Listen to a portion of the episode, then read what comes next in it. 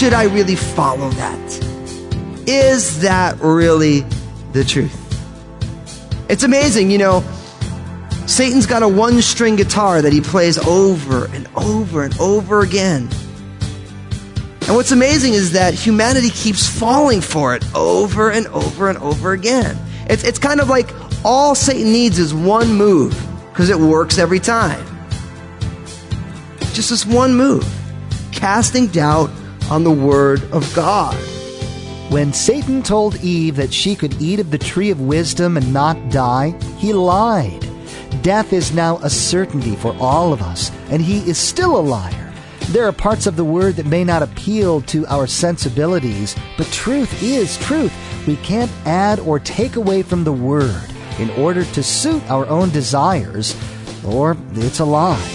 Now, here's Pastor Daniel in the book of Genesis, chapter 3, verse 1, with part 1 of our message entitled, A Garden Calamity.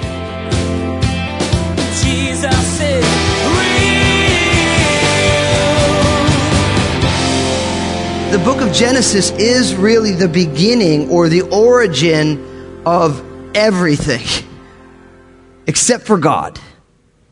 Because God had no beginning nor no end. We saw in, in Genesis chapter 2, we call this the gospel prelude because really Genesis chapter 2 takes us back out and focuses in on both the creation of man, Adam and Eve, the way God did that, and the fact that God placed Adam and Eve in the garden. We saw in verses 15, 16, and 17 that God gave mankind the, the blessing of vocation or work. We saw God gave mankind the blessing of permission, that they could eat freely of every tree, but also God gave them a prohibition. They could eat freely of everything except for one tree, the tree of the knowledge of good and evil. Genesis 2 ends with a simple statement. In verse 25, and they were both naked, the man and his wife, and they were not ashamed. So we have Adam and his wife Eve naked, but unashamed. And we're going to see now in Genesis chapter 3 that by the end of this chapter, they're going to need to be covered and they're going to know shame. We're going to only take half of this chapter tonight, and we're going to take the other half of this chapter next week. And the reason we're going to do this is because this chapter, Genesis chapter 3, much like Genesis chapter 1, is so foundational to not only a Christian worldview, but it's foundational to how you view humanity. So you have to realize that every belief structure, every philosophical way to view the world, from whatever vantage point, whether it's a philosophical vantage point, whether it's a, um, a religious vantage point, whether it's a secular vantage point, everybody views the world through a lens through which they view humanity. Depending on how somebody articulates what the human condition is, radically affects everything that they believe. Because we're humans. And we're trying to explain what it means to be human. Now, we've already seen in Genesis chapter 1, we've seen that God created man in his image according to his likeness. We see the majesty and the glory of mankind being created in the image and likeness of God. But then, of course, in Genesis chapter 2, we get the reality that man was created of the dust of the earth. We get the creatureliness, creatureliness of humanity. We get, although created in the image and likeness of God, man is also tied to the earth.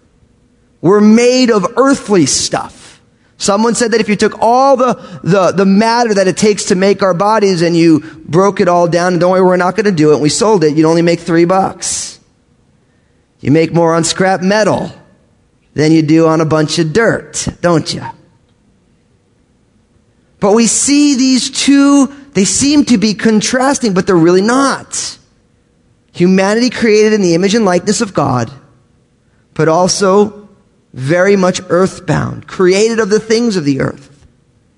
And now in chapter 3, we're going to see something else, something that is so common. You don't need to read your Bible to understand what this is. The, the Bible teaches us how it happened, but all you need to do is read the news. All you need to do is talk to the people who live next to you. All you need to do is look at your own life, and you're going to see the fruit of what went on thousands of years ago in the Garden of Eden with Adam and Eve. We don't need the Bible to show us examples of this, but the Bible teaches us where it began, how it happened. So it begins in Genesis chapter 3, verse 1. It says, Now the serpent was more cunning than any beast of the field which the Lord God had made. And he said to the woman, Has God indeed said, You shall not eat of every tree of the garden? And the woman said to the serpent, We may eat the fruit of the trees of the garden, but of the fruit of the tree of the, that is in the midst of the garden, God has said, You shall not eat it, nor shall you touch it, lest you die. Then the serpent said to the woman, You will not surely die. For God knows that in the day you eat of it, your eyes will be opened, and you will be like God, knowing good and evil. All of a sudden, it says, Now the serpent was more cunning than any beast of the field which the Lord God had made. And he says to the woman, So we've seen God, we've seen the Spirit of God, we've seen Adam and Eve, we've seen the beginning of science where Adam names all the animals, and now we get one of these animals, this serpent. And it says that the serpent was more cunning. And that word cunning in the Hebrew isn't necessarily a bad word. It really means wisdom or shrewdness or craftiness. So when you think of the word cunning, oftentimes it has a pejorative or a negative overtone, but it really just means shrewdness. And we know that Jesus actually commends shrewdness in the Gospels. That being shrewd isn't a bad thing. It's using wisdom. But we have this serpent here, and he is more shrewd now, who is the serpent? We know throughout Scripture that the serpent is, it's Satan. You get it from Revelation chapter 20, verse 2. He laid hold of the dragon, that serpent of old, who is the devil and Satan, and bound him a thousand years. He calls him that serpent of old. Now, the reality here is that Satan came to speak to Eve in an animal. And you might say to yourself, well, do we really believe that? Remember, Jesus sent legion of demons into a herd of swine, right? In the Gospels. So the reality is, is there is the opportunity for Satan to enter creatures. All through the Gospels, we see this. Now, we live in a culture that's too sophisticated to say that spirit, there could be spiritual embodiments or, or demon possession. We have other words for some of these things. But the Bible teaches it from cover to cover. And what's interesting is if you travel out of the West into some other places, you find this a little bit more profoundly than we see it here. But the reality here is you have Satan here, and Satan is speaking to Eve. Now you might say, I mean, you got to be kidding me. I mean, Daniel, you're an educated person. You actually believe that animals can talk to humans? We, we know that, of course, Balaam's donkey spoke to him. You guys remember that story in the book of Numbers? I mean, it would be pretty shocking, wouldn't it? You might say, but how, how is this possible? You guys ever see uh, one of those birds who can speak to you? Hey, how's that happen? So, I mean, there's a lot of examples of this. If you look on YouTube, you can find dogs that can talk to you too. So it's interesting that when, you know, people, people find a lot of reasons not to believe the Bible's true. But an animal with the ability to talk shouldn't be one of them. I mean, just go, go put a talking animal into YouTube and see all the hits you get. All the different videos. And this doesn't even have any supernatural overtones. This is just people sitting there with their dog, you know, with a doggy treat and being like, say hi. Say hi. and Give them a little doggy treat, you know, and, and after th- 20,000 hours of doing this, they can tell you, hi, it's nice to meet you. And it's just, you know, just by human effort. But it's interesting here that Satan comes with a simple question. Has God indeed said, You shall not eat of every tree of the garden? This is the extent of how Satan approaches Eve. Has God said this? And right from the very beginning, we see exactly the methodology of the enemy of humanity, the enemy of God. Right there. Has God said this? Right away, seeking to cast doubt on God's word. Right away. Every single time. Wherever it begins, it always begins right there. Has God really said this? How often, when you or I are tempted to live in a way that we look back on later and we say, you know, this ain't okay. How often is it God's word says it, but do I really believe it? Should I really follow that? Is that really the truth? It's amazing, you know, Satan's got a one string guitar that he plays over and over and over again. And what's amazing is that humanity keeps falling for it over and over and over again. It's, it's kind of like all Satan needs is one move because it works every time. Just this one move, casting doubt on the word of God. Now, in verse 2, look, it says, And the woman said to the serpent, We may eat the fruit of the garden, but of the fruit of the tree which is in the midst of the garden, God has said, You shall not eat it, nor shall you touch it, lest you die. Now, what's interesting here is that Eve's fatal mistake is she decides she's going to have a conversation about this. Brothers and sisters, look, I, I want to give you what I would consider to be Christian living 101. When God's word says it, just do it. I mean, I stole that from Nike. Nike stole that from the Bible. it's like every time the discussion begins, you know where it's going to end, right?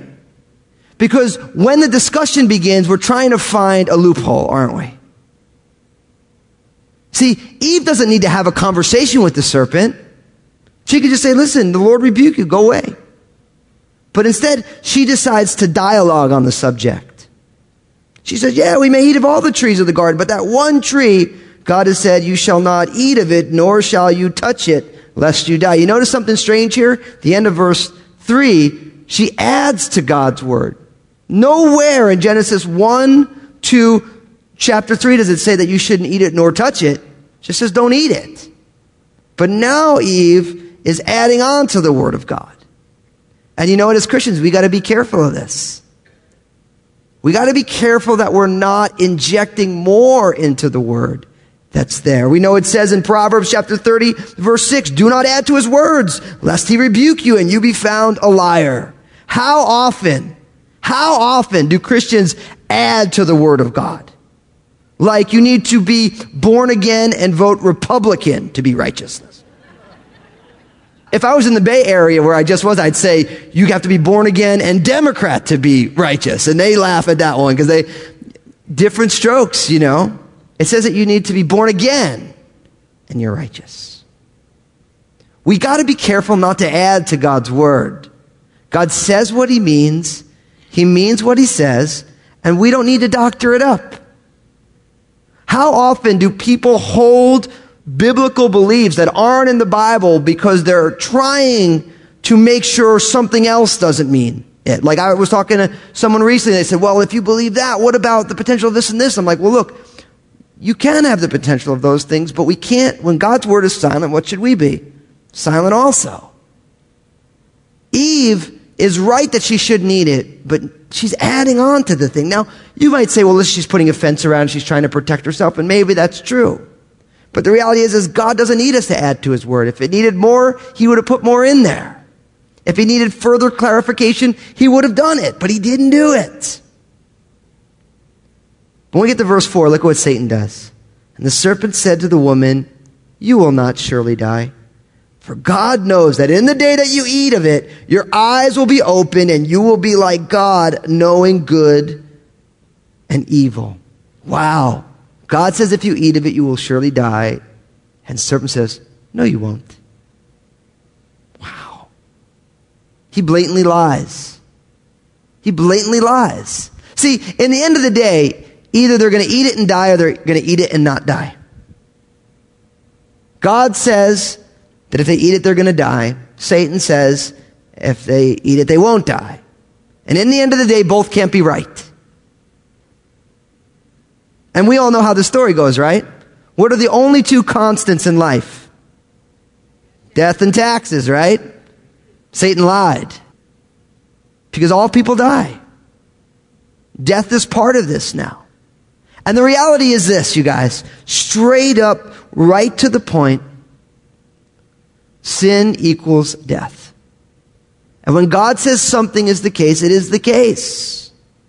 And every argument, as right as it may sound, as much as it appeals to our culture or our own personal dispositions, when God says it, we need to say, okay, God is right. So when God says that homosexuality is a sinful behavior in His Word, we need to believe that. Now, should we go and condemn people who are doing that? No. Should we go and judge them? No. But should we tell them that what they're doing is all right in the eyes of God? No. We can't do that. Just the way if somebody who is a heterosexual is involved in sexual immorality. You love them enough to say, hey, look, don't do that. That's bad. That's a sin. You see, no matter what the culture says, the Bible says, let God be true and every man a liar. And I don't know about you all, but God tells us what he wants us to know, and he's not trying to mess around with us. Like, I'm going to tell you this, but it's not really true. He tells us the truth. Satan lies, and Jesus says this in John 8 44. Says, You are of your father the devil, and the desires of your father you want to do. He was a murderer from the beginning, and does not stand in the truth, because there is no truth in him. When he speaks a lie, he speaks from his own resources, for he is a liar and the father of it. Satan's been a liar from the beginning. He promotes falsehood and lies. And not only does he say, no, God's wrong, he also calls into question God's goodness. Look what he says.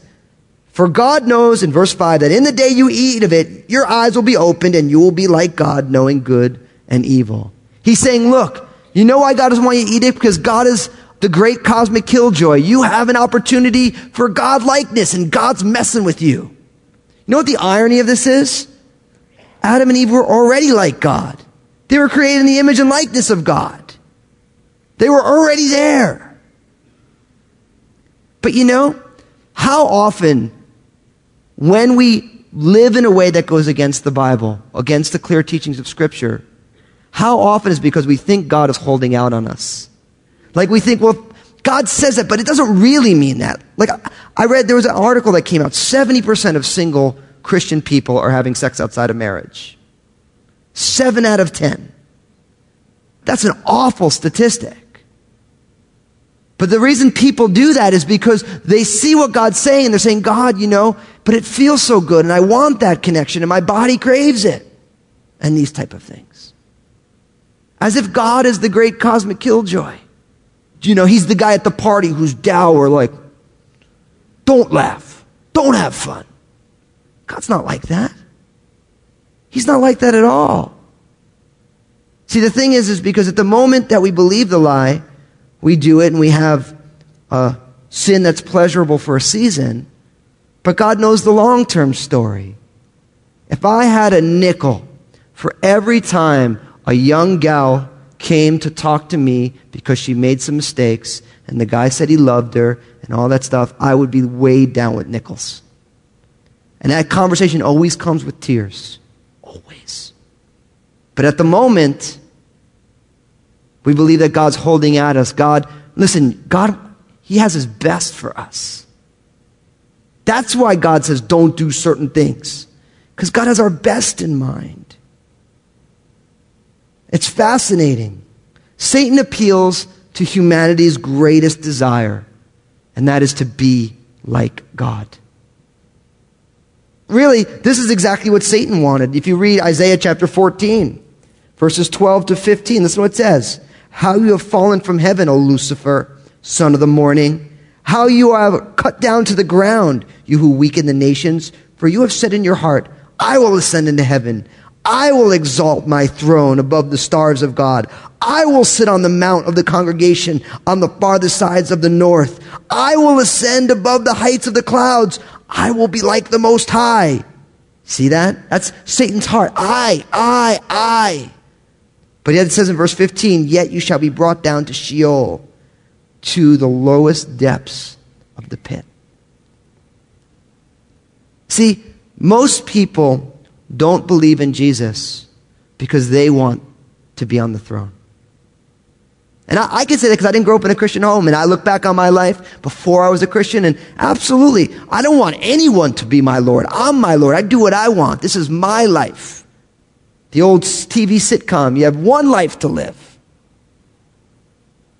If you don't look out for yourself, who will? If you don't do what you want to do, no one's going to do it for you. Your life is your own. You're the master of your own destiny. It's our desire for God to be God. And we get that from Satan. Now look at what happens in verse 6. And when the woman saw that the tree was good for food, and it was pleasant to the eyes, and it was a tree desirable to make one wise, she took of its fruit and ate. She also gave it to her husband with her, and he ate. Wow. Notice, Eve saw that the tree was good for food. First, it was pleasant to the eyes. Second, and it was a tree desirable to make one wise. There's three points of temptation for Eve. Now it's interesting if you look at 1 John chapter 2. Says this in verse 16. For all that is in the world, the lust of the flesh, the lust of the eyes, and the pride of life, it's not from the Father, but is of the world. The lust of the flesh, the lust of the eyes, and the pride of life. I call these the big three. Because this scheme of temptation, the lust of the flesh, the lust of the eyes, and the pride of life, is the exact same way. If you look at Satan's temptation of Jesus in Matthew chapter 4, Satan tries to tempt Jesus the exact same way. Here you get when she saw that the tree was good for food. That's the desires of the flesh. Listen, we have to talk about this for a second. Let's back up for one second. There's lust. See, lust means desire. Now, if you think about it, the lust of the flesh, the needs of the body, the lust of the eyes, the things that you see, and the pride of life, the way that you live, these things are all morally neutral. They really are. Jesus is real. In today's teaching, we came to the point in the Garden of Eden where Eve was presented with a choice. As Pastor Daniel pointed out, Satan uses the same tactics to appeal to our flesh as he did with Adam and Eve. God has our best in mind. Satan has been a liar from the beginning, and we can be sure that God's truth is unbending. The choice to follow Satan's leading led to death. It wasn't part of the plan, but God's way still leads to life. Jesus is Real Radio is the radio ministry of Daniel Fusco of Crossroads Community Church. The messages that you hear each day here on Jesus is Real Radio were produced from messages that Pastor Daniel shared on Sunday mornings and the midweek study. It's our prayer that this teaching from God's Word blessed and encouraged you in your walk with Jesus Christ. Now, the next time you join us here on Jesus is Real Radio, we'll see how God reacts to Adam and Eve's choice to eat from the tree of wisdom. Pastor Daniel will help us to see how their desires were the same as ours. Their choice was the beginning of all of us as we try to put the blame for everything somewhere else. Lust of the flesh, the eye, and the pride of life are still the same things that take us down today. You've been listening to Jesus is Real Radio with Pastor Daniel Fusco of Crossroads Community Church. Pastor Daniel will continue teaching through the book of Genesis next time. Until then, may God bless.